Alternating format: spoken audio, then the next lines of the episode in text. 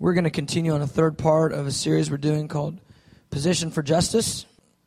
I want to speak into that and encourage us. I feel like the Lord shared a few things with me this week about where we are and what we're up to and what's happening with us and what He's doing in the earth and in the nation in certain ways. And so I want to do my best to, to deliver that. Luke 18, I can remember in days gone by just staring at this parable and trying to figure out what does this really mean? And uh, I just love how the scripture continues to open up over time, and you look at it and you go, wow. You know, certain things couldn't be plainer. You know, after 10 years of looking at a thing, you know, the Lord will, will shed light at times, and sometimes it takes 20 years, but you know what? That's okay. We've got all eternity to f- search out the God that's unsearchable, you know? So Luke 18 has become um, such an important scripture for me personally and for us in the house of prayer. And uh, let's just take a look at it again. I know we've touched it at times in the past, but let's just take a look at it with fresh eyes. Verse 1 it says, Then he spoke a parable to them that men ought always to pray and to not lose heart. The NIV says to not give up. The KJV says to not faint. Men ought always to pray and to not give up, faint, or lose heart saying, There was in a certain city a judge who did not fear God, nor regard man. Now, there was a widow in that city, and she came to him, saying, Get justice for me from my adversary. And he would not for a while. But afterward, he said within himself, Though I don't fear God nor regard men, yet because this widow, she troubles me, I will avenge her, lest by her continual coming she weary me. Verse 6 says, Then the Lord said, Hear what the unjust judge said. And shall not God, shall God not avenge his own elect, who cry out day and night to him, though he bears long with them?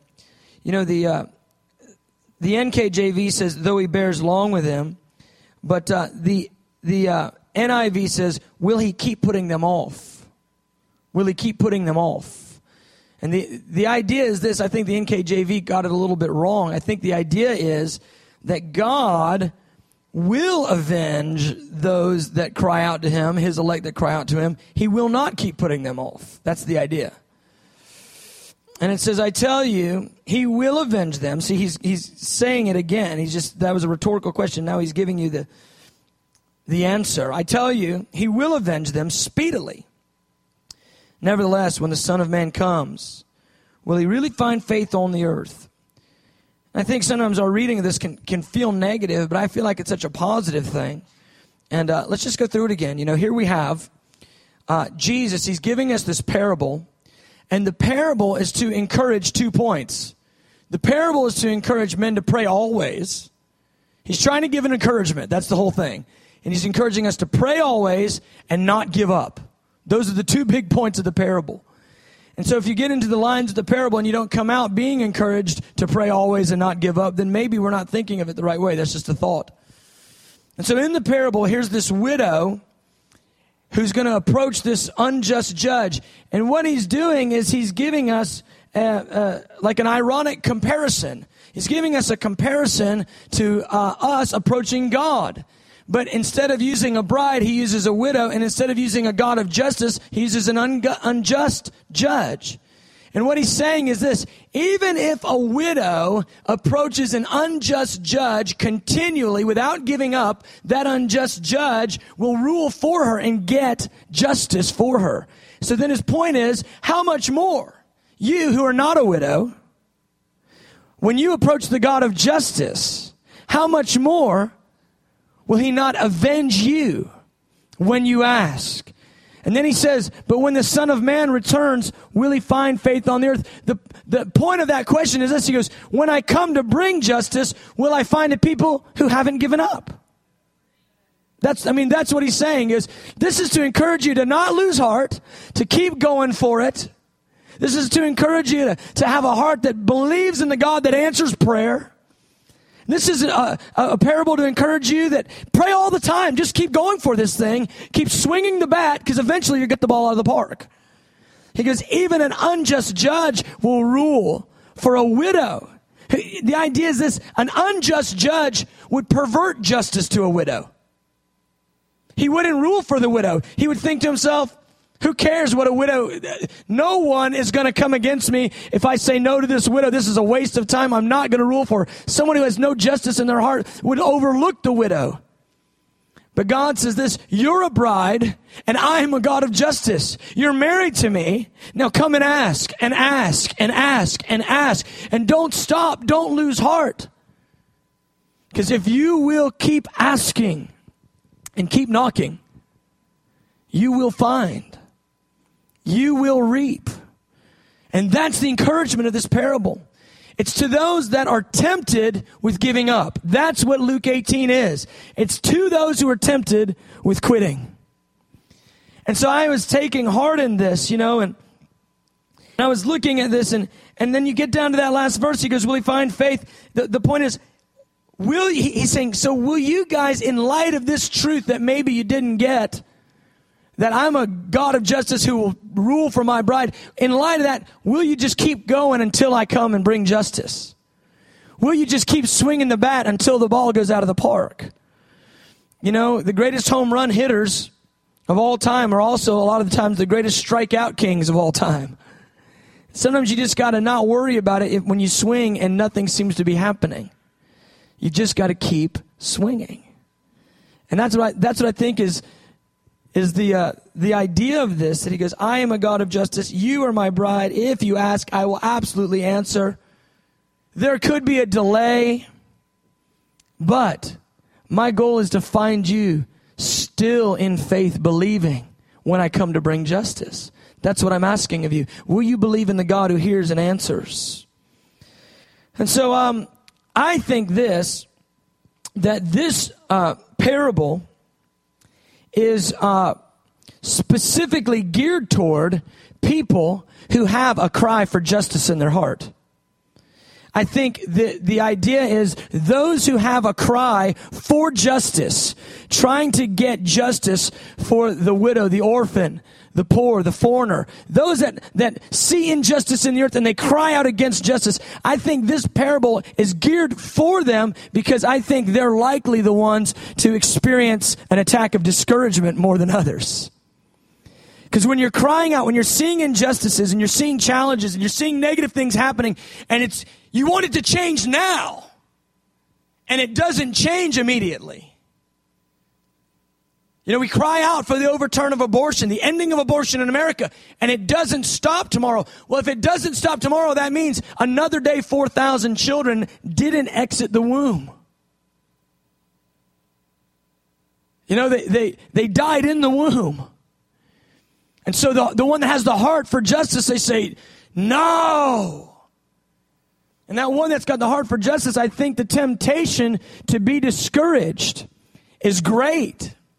And that's why I think he takes this parable and he aims it at those that have this cry against the injustices in the earth because there's a, the greatest temptation for them to be discouraged because they're aching over the injustices they see. Does that make sense?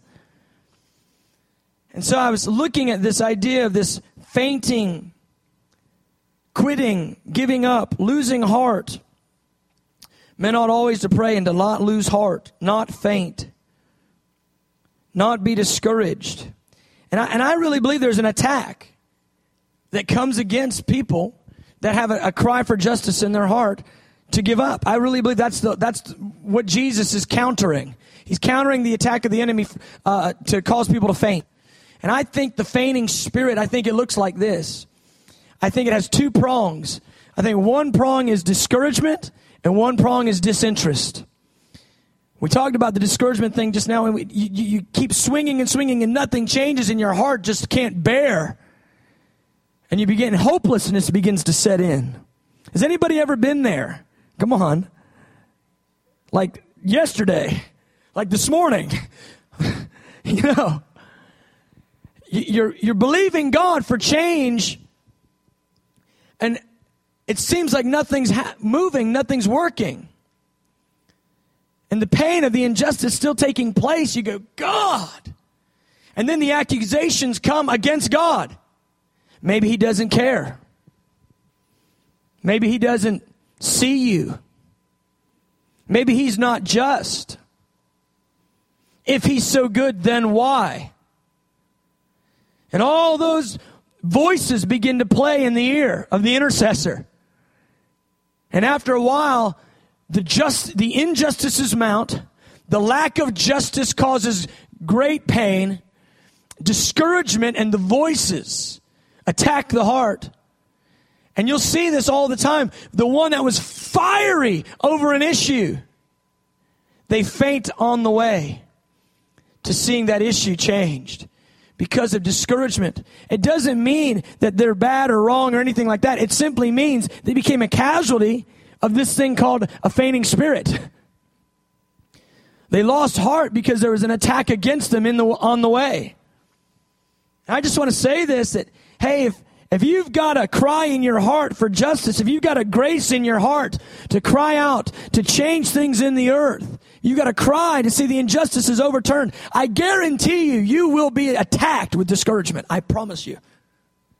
It will happen. It won't be fast enough. It won't be thorough enough. You know what I'm saying? Am I making any sense yet? Now, the other thing that happens is this, and this is the one that throws you into shame and condemnation. Discouragement makes you sad and depressed, but this other prong called disinterest makes you feel ashamed. Because here's what happens you've been slugging away, slugging away, slugging away, and you get tired. And from that place of being tired, all of a sudden, one morning you wake up and you're indifferent. you're just like, you know what? Somebody else can do it because I don't have any energy for this. And, and all of a sudden, that zeal that you had to see God's kingdom established in a certain area, the fire has turned into a little ember. And you're like, yeah, I really do want whatever the point is to happen, but I'm not the guy. Somebody else has to carry the ball, not me. And indifference will root. It's same. It's two sides of the same coin. It's called, called the fainting spirit. And indifference roots. It roots in your heart, and all of a sudden you don't know why you didn't care. You don't care anymore, but you just don't. And then you start feeling ashamed that you don't care. You did care, but now you don't, and you don't have the energy to care, and so, uh, I'm just a bad guy now. And you just think, well, man, I, I've lost it. I backslid. That's what it is. I'm not right with God. Because if I were right with God, I wouldn't be indifferent. But I must be not right with God. And now I'm just, you know, broken and I can't help because I'm backslidden. And indifference takes as many people out of the game through shame. Shame and indifference, shame through indifference takes as many people out of the game as discouragement. Because you think, man, I should be fiery, but I don't know what's wrong with me. And I don't know how many times I've looked intercessors in the eye and they go, I don't know what's wrong with me. I tell you what's wrong with you. You're an intercessor. It's like, you know what your problem is? You pray a lot. That's your problem. Because when you pray a lot, you get in the fray. And when you're in the battle, man, bullets are flying and bombs are going off and things are blowing up over your head. And, and you know, it's a little bit discombobulating. And, and all of a sudden it's like, how do I even na- navigate this? And you know, you just have to keep steady. Just keep a steady gaze. I mean, for me, I've got to remember the last clear thing the Lord said and stay on that until I get another clear thing. And all those other little, you know, winds blowing around my head, freaking me out, telling me I'm, you know, backslidden and miss God and not even saved and leading people astray. And I mean, just everything that's flying around me. It's like, okay, no, no, you gave me a mandate to do night and day prayer and I'm going to stick with that. Just keep going. Just keep going but you're not qualified. You know, you're not anointed and you're deceived and, and you don't even have the script. You don't have the right mentality of the scripture and, and you're not manifesting the Holy Spirit. You're manifesting demons and people are getting led astray by you. And I, he said to pray all the time. I don't know. He just told me to pray. All I want to do is show up and pray. And I'm just going to stick with that one.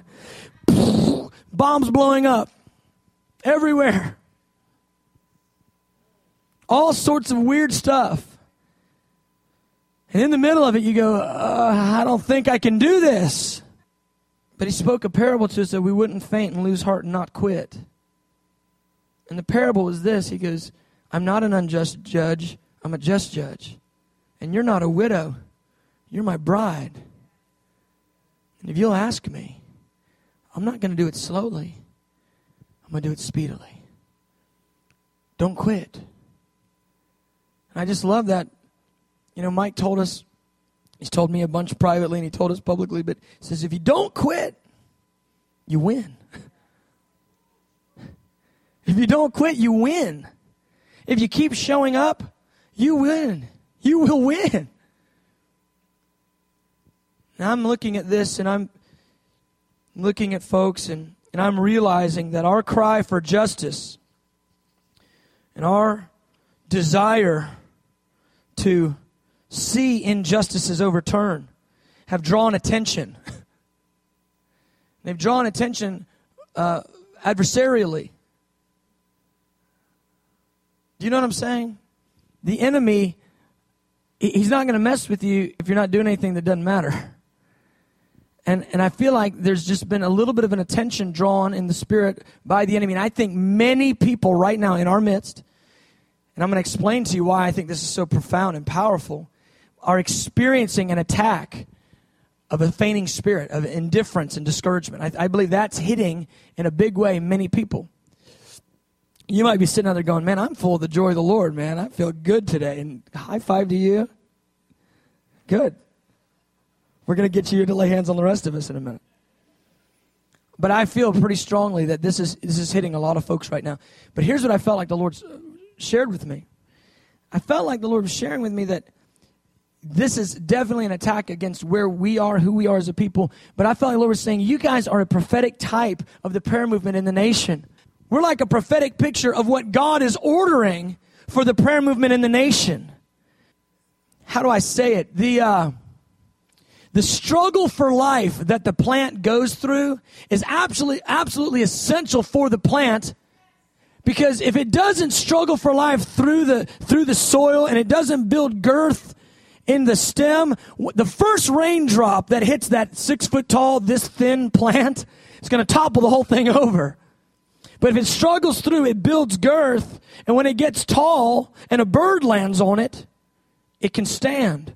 And so the struggle for life that, that the prayer movement is going through right now is essential for the building of the house of prayer in our nation. And I feel like we're a prophetic type of what's happening in the nation right now. I think the, there's a, a, a, a, an attack of discouragement that's hitting the intercessors right now in this crucial hour when justice has to be cried out for. Justice has to be established. I believe there's an attack of indifference and discouragement hitting the, the prayer movement in the nation. And I think that what we're doing is we're actually muttering through this as a forerunner people in intercession for prayer to say it a different way, I believe we are praying for prayer to happen. Does that make sense? I believe that we are walking this path, keeping going and not quitting unto a whole nother generation that will step into the wake of something that's been opened through, you know, challenges and struggles and trials. I think that we're praying for prayer. And to be quite honest with you, when we when I look at our house and I and I travel to other places and we've had so much grace and favor, it's silly. Our I mean our uh, I mean, just everything, our finances, our facilities, the, the people that are here, the, the community that God has gathered. I mean, there's so many things that are so strong about who we are, and God's given to us such a, a grace and, and favor. But for us to continue in night and day prayer, you get battle weary. To show up every single day in a mundane, the guy played the same song all week, hello, environment. You know, you show up at the 10 a.m., God bless you, Christian, it's not your fault. But, you know, he's playing the same song five days in a row. And, and not to single you out, I could have said any time frame. It's the same throughout the whole schedule. That's the whole point. And the guy plays the same song every, you know, every day at the same time, and you're just like, you know, bang your head against the wall. That can be very challenging to be encouraged in. The mundaneness, the mundaneness steals zeal from you. But we don't live on conferences. We don't live on carnivals.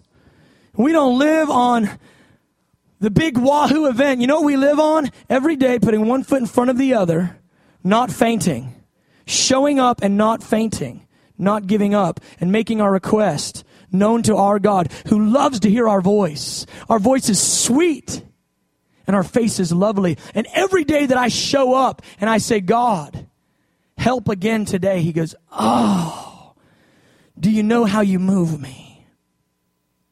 I remember Mike told this story one time where he was, this is before he started IHOP, and he was, they were praying three times a day, two hour uh, blocks. And uh, he was walking across the parking lot to go to, I, think it was the noon prayer meeting that day. As he walks across the parking lot, something clicks and something opens in the heavens, and he actually has this, this, uh, he hears angelic choirs singing praise and rejoicing. And he, and he has this, you know, I don't know, 30 second moment of heaven is open and rejoicing over this prayer meeting that's getting ready to happen. And so he's thinking, man, we are about to go global thermonuclear. I mean, just something is about to explode. And he walks in the room and he's like, who knows? Who knows what's about to happen? And they, they do 45 minutes of worship and then they do, you know, an hour and 15 minutes of prayer. So they do the 45 minutes of worship and it's, it's worse than bad. It's bad minus. And so he's just sitting there thinking, well, maybe it wasn't supposed to be on the worship, it's supposed to be on the intercession. So this intercession is going to be amazing. And then the intercession is worse than the worship. And he comes out of the meeting, scratching his head. He goes, Lord, like, what happened? Did we miss it? You know, do we zig and we should have zagged? And what? He goes, Oh no. That's how all your prayer meetings are. And that's how I always am about your prayers. Rejoicing with angelic choirs over the fact that you would stand a watch and hold ground and lift your voice. Jesus spoke the parable because he wanted there to be a people who would not lose heart and who would pray always. That's why he gave us that parable. And the vision he gave us is of a God who loves justice, who answers speedily for those that will cry out and not lose heart. Beloved, I tell you, the fact that you might be experiencing a little bit of flack in the spirit, the fact that you might be experiencing a little bit of discouragement, the fact that you might be experiencing, I woke up this morning and all of a sudden I don't care and you don't know why, and indifference is attacking you. I tell you, it is a sure sign that you are on the right path. I promise you. And what most of us do is we are more led by our feelings than we are by faith. And that's why he says when the Son of Man returns, will he find faith? What's faith? It's obedience to the call of God whether you feel it or not. It's obedience to take the foot and put it in front of the other one. And you don't want to move the other one, you put it in front of the other one. It's obedience to follow God where He leads. Faith. Just keep walking. And so he goes, Will I find those that are still showing up when I determine justice to be released? I believe in the heart of God, He's got a, a vision for a bride that doesn't lose heart, doesn't faint, that's burning for justice just the way he is. He's looking for a comparable bride. He's not going to lose heart and faint over you and I in our broken situation. Think about him. What if he got discouraged when we stumbled every single time? He would be very depressed. Think about it. If it was just my shortcomings and all of y'all never failed or fall fell down or whatever. It was just me. He'd be like, dude, come on. You're bumming me out. But take all of our shortcomings together, multiply that by the total number of the bride in the earth every time one of us falls, fails, chooses poorly. What if he just what if he allowed discouragement to get on him? But Isaiah 42 says, He will not be discouraged and he will not fail until he establishes justice in the earth. He's not going to stop. And he's going to do it with the bad news bears.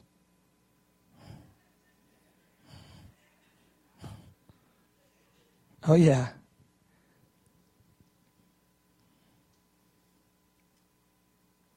First Thessalonians 4 says this He is the avenger of everyone that's defrauded. He is the avenger of all such who are defrauded. I think about the God that calls himself the avenger. What does that mean? What is the stripe in his character that's that that's it see it resonates with this tone vengeance is mine he has a, a chord internally that resonates with vengeance is mine and I think about the God that calls himself the avenger, and I and I and I'm trying to. Fi- I you know what this boils back down to, beloved? You know what it boils back down to? The knowledge of God. Because we end up thinking he doesn't care, and he's not true, and he's not faithful, and he's not for justice. We end up thinking that, and so we get discouraged and disinterested. But he says, "No, I'm the avenger." And there's a chord within me that resonates with justice. And there's a chord that, that's in me that resonates with vengeance. And he calls himself a jealous God, a consuming fire. Deuteronomy 4.24, I remember reading that going, like that that's i remember the first times reading first time or few, first few times i read that verse and just it, i read it and just went like i don't i can't i can't like i can't compute the God who is a consuming fire and burning with jealousy is the idea. A jealous God who is a raging, consuming fire. The idea is anything in his path, it gets devoured. Why? Jealousy. I, and I just, I'm like, I, I don't have any grid work for a jealous, fiery God that consumes everything help. Like, I don't know this. and I, I mean, I spent, I've spent years with that verse sort of in my back pocket, just going, I don't understand the God who is the consuming fire. The God who has no problem calling himself jealous. Like, his introduction to us, I am jealous. He actually says, My name is jealous. You know, you can almost get Moses. He's like, What's your name? He goes, Jealous. That's scary.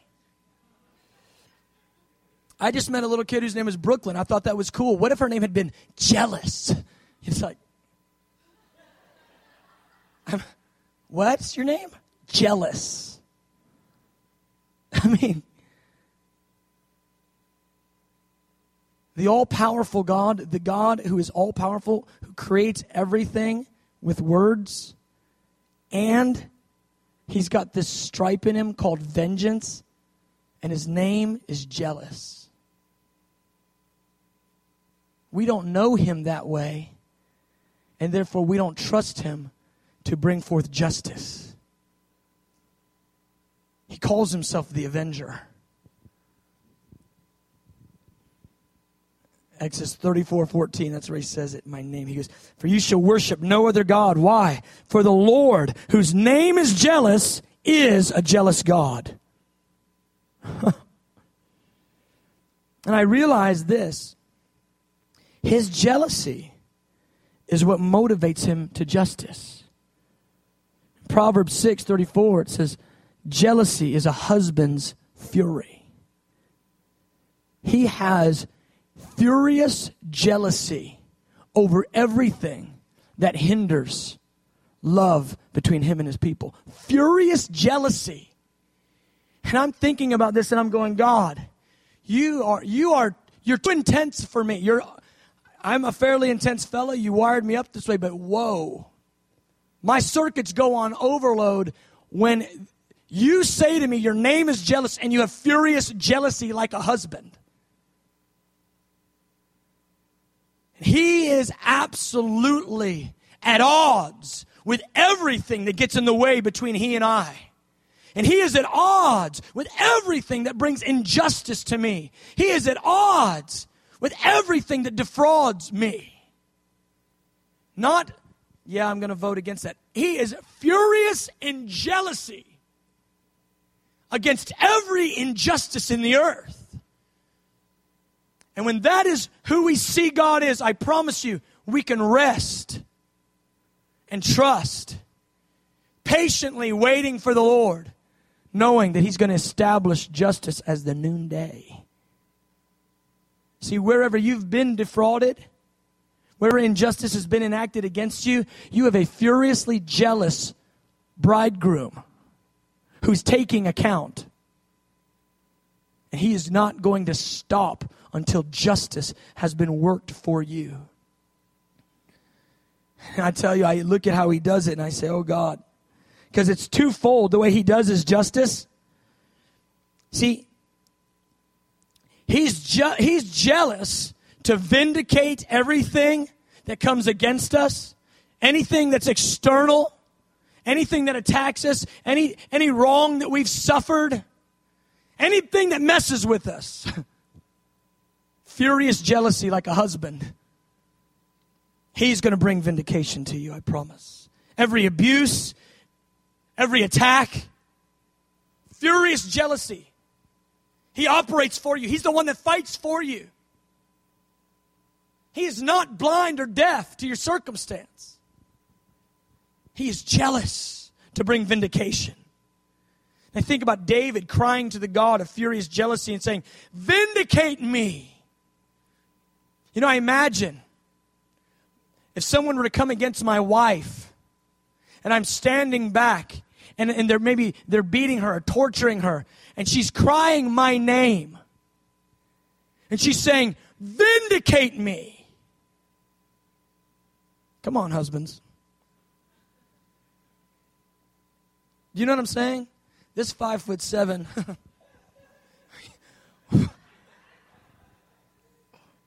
I'd bring some vindication or I'd die trying. You know what I'm saying? We're just going in. What about the God who's all powerful? And his bride cries, Vindicate me. Vindicate me. Ravenous wolves have surrounded me. I mean, David, oh. He goes, The bulls of Bashan, they've, they've encircled me. Vindicate me. The God who's already stirred up. His name is jealous.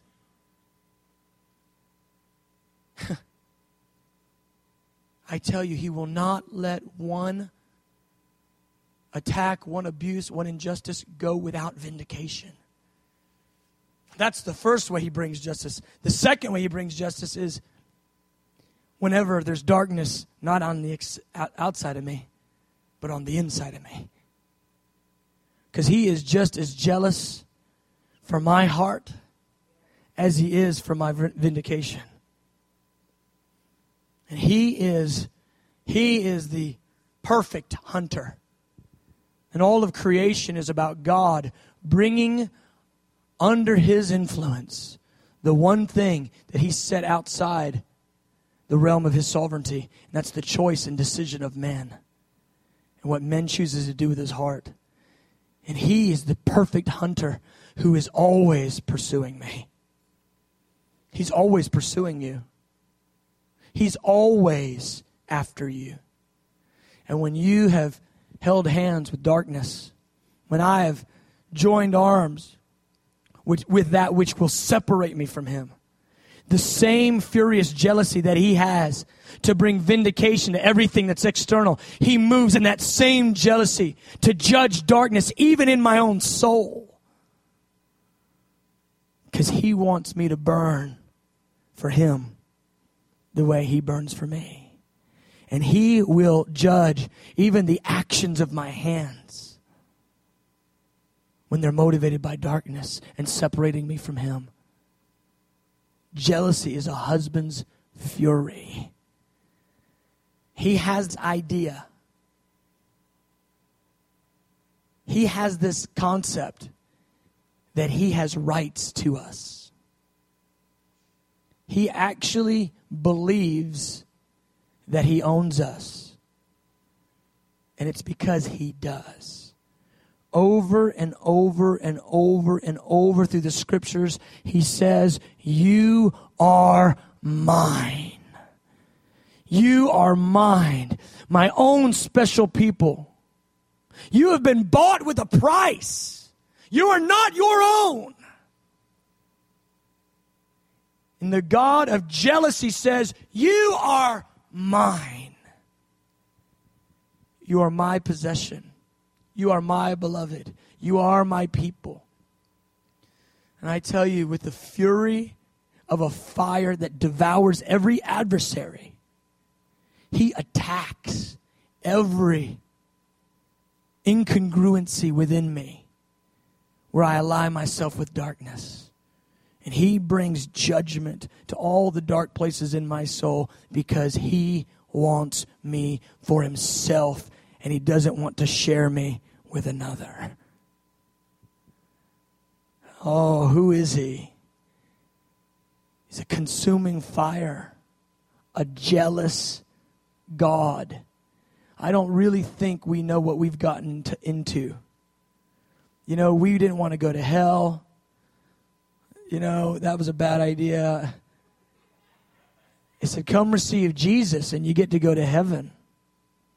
And we sort of got this image of this sort of sweet Savior with a lamb around his neck. And we had no concept of the furious jealousy that is burning within him the cauldron of desire, fire. See, this, the bride at the end of Song of Solomon, she says, he actually says, he goes, set me. He says it to her, set me as a seal upon you. Because my love, it's fire. And my jealousy, it's cruel. And, and it's like the response of the bride is, yeah, seal me. Oh, seal me with that. Seal me with fire in love and cruel jealousy. If we abandon ourselves to the God whose name is jealous, we can relax. We can rest. We can trust. That's what I mean. Turn over with me to Deuteronomy 32. Deuteronomy 32 is a very interesting chapter. Moses is about to die. In 31, he explains, he goes, I am going to leave. And he says it to the children of Israel. He goes, You guys have been stiff necked with me here. He goes, And when I leave, you're going to be worse. He's speaking as a prophet. He goes, But I'm going to teach you a song and I want you to learn this song, nation, so you comprehend the activities of God for you. And let me just give you the song in a paraphrase. The song is this God is after you. He loves you. He's a great God who's after you, but you are going to reject him. And others are going to come and bring judgment against you, and they're going to get puffed up.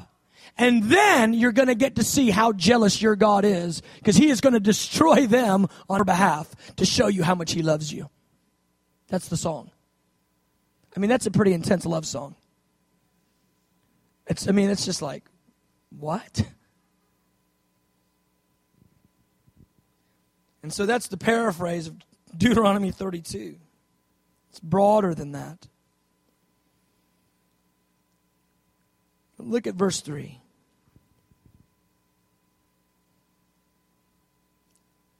I proclaim the name of the Lord.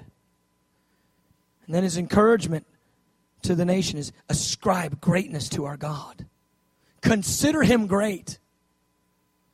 He is the rock, and his work is perfect. In all his ways are justice. He's a God of truth. The NAS says faithfulness. And he is without injustice righteous and upright is he. And so, this song that he's teaching them, he sets out the, the boundaries of it. He goes, He is a God of justice. There is no injustice in him. All his works are perfect. And I'm trying to get to the place where I look at the injustices in the earth and I look at the challenges of my life and I look at the path that He's given us and I look at the challenge to continue and not quit. And I have to come to this place and realize everything you do is just and true.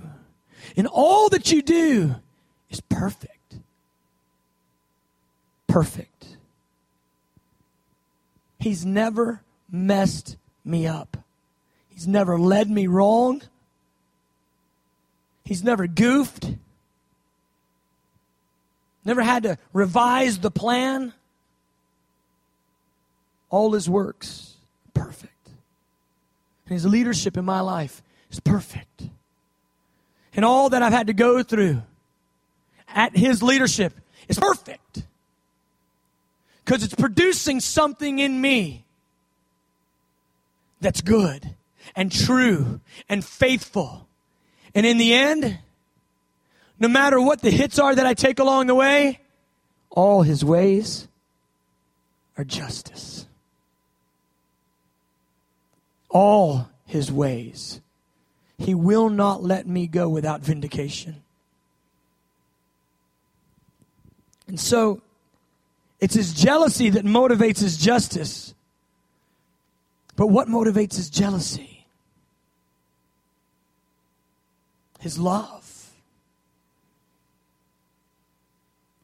And I, he explains it in Deuteronomy 32 in an interesting way. He talks about this concept of portion or inheritance. You know, in Genesis 15, don't turn there, I'll just tell you. In Genesis 15, the Lord tells Abraham, He says, Listen, He goes, I am your shield and I am your portion.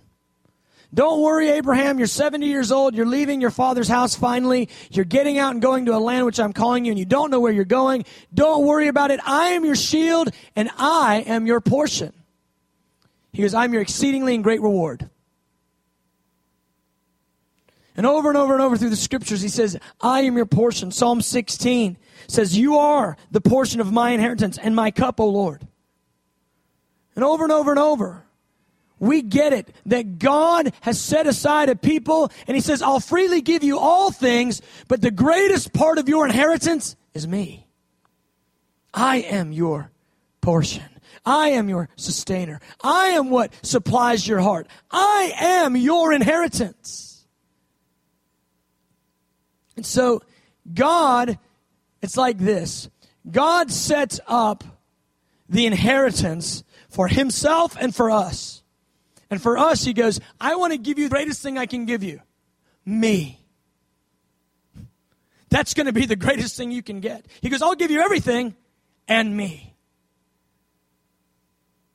I am your portion. He goes, Now, let me think. What part do I want? What's the portion that I want? What do I want to set aside for my inheritance? I'm giving you me and everything. What is the piece of the pie that's my greatest longing? What's my greatest desire? And he says, You. You are my portion. You are my part. You are my inheritance. You are what I'm setting aside for me to enjoy. You are what I want. That's what God is saying Goes, I don't want more galaxies. I don't want more conquests. I don't want more planets. I don't want more angels. I don't want more names. I don't want more power. I don't need it. I'm all powerful. What I want is you. I want you. He says, You are my portion. It's right there in verse 9. The Lord's portion is his people. Jacob, Israel, is the place of his inheritance. The Lord's portion is his people. I look at that and I think, wow, God is so jealous over us because he looks at the one thing that he set aside for himself, his own people and then he says, when anything comes against you, my portion, I have a problem with that. And that's why he introduces himself as a consuming fire and a jealous God. And that's why my name is jealous. We like to call him jealous jealousy. He is jealous jealousy. Because we are what he's reserved for himself. That's why that little, you know, that thing that get, catches our gaze and we give our affection to it. That's why he takes issue so many times with the thing that why why lord why do you care if, if i do that or not? It's not sin. He goes it's getting part of your heart and i'm reserving you for me. I'm jealous and you are my portion you are my inheritance and i just think about the god who's staring at me and he can't wait until the day of the redemption the full redemption he's given me the down payment of my inheritance, and I've got the down payment of his inheritance, but there's a day when he's going to have me completely. And that guy, that God with eyes of fire is staring, looking at me, burning with desire, and he cannot wait until he possesses me completely. I am his portion. I am what satisfies his heart. Can you imagine? the God who sets his satisfaction and delight on people. No wonder he's jealous. No wonder he's zealous. No wonder he's so serious about justice. Because he's burning over you. And he's burning over me. I love it. He goes, Fear not. I have redeemed you. I've called you by name. You are mine. You are mine. Oh, to hear him say it. You are mine. I mean, that there's terror in that. There's wonder in that. I mean, there's delight in that, and there is fearsome intensity in that. You are mine, Billy.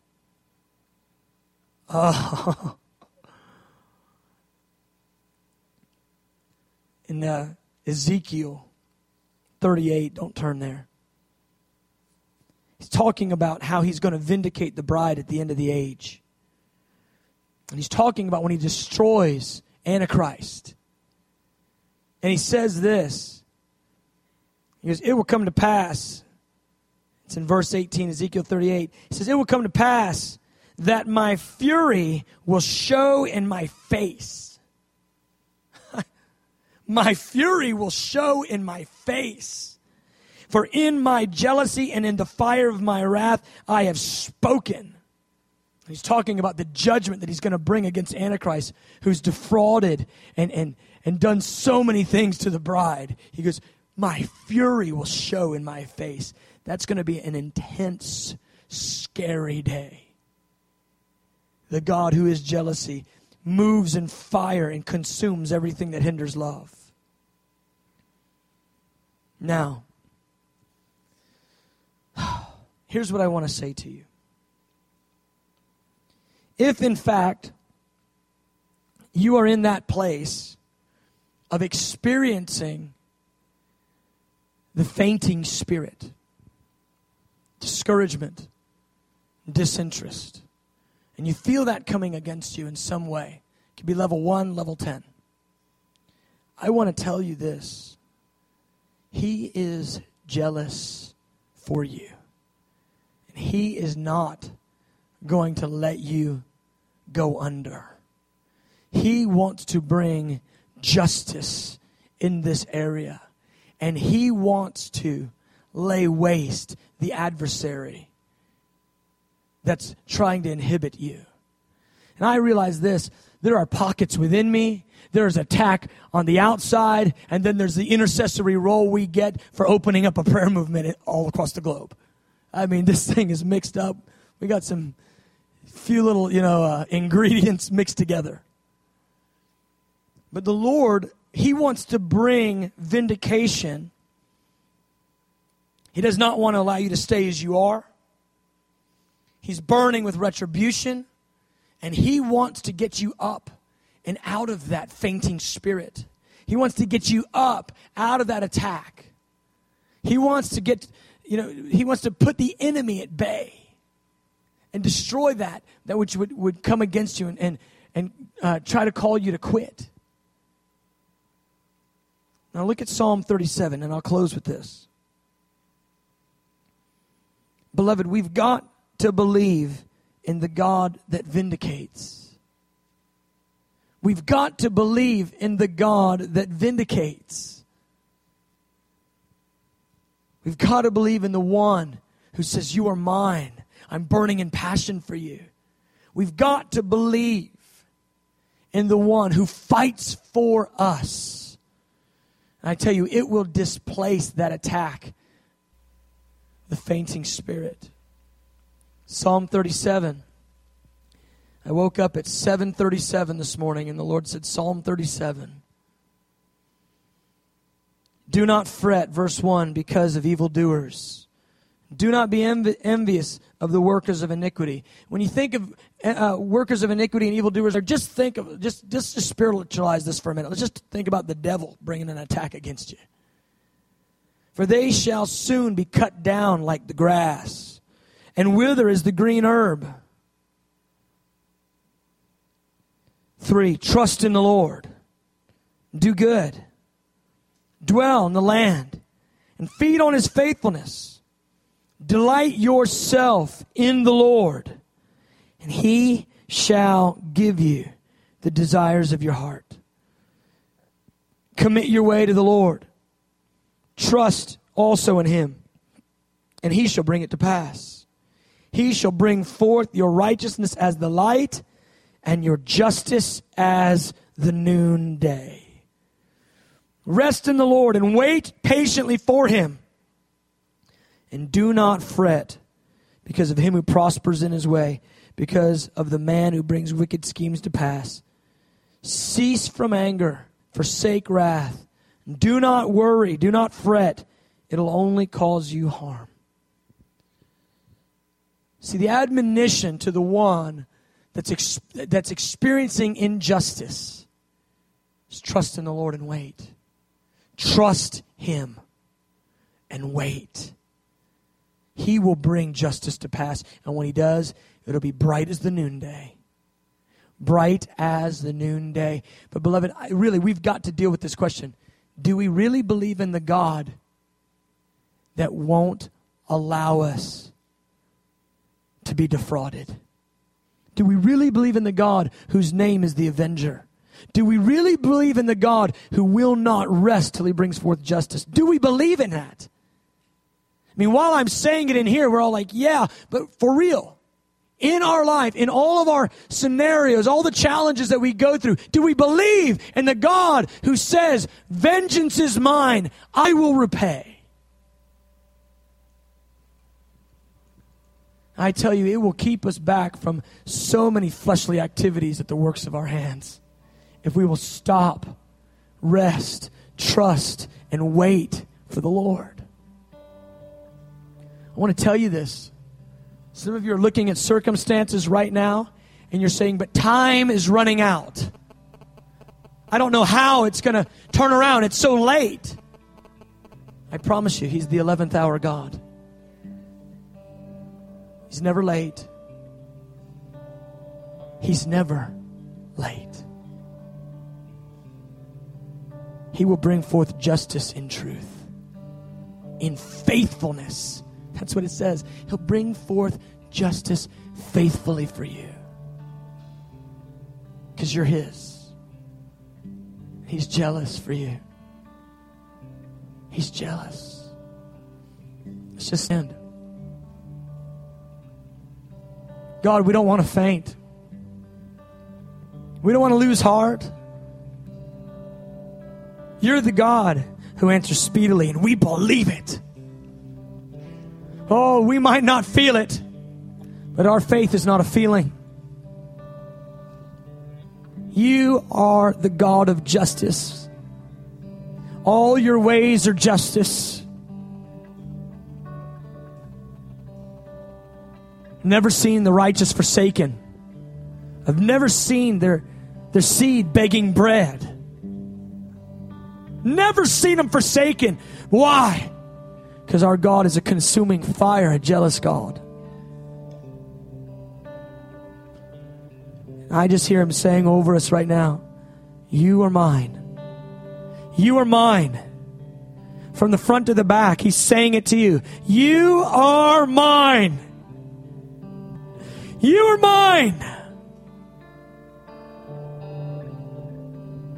He will not be discouraged. He will not fail. He will bring forth justice in faithfulness for you. Justice. He's the vindicator, the avenger, the fiery one whose name is jealous. He is jealous jealousy.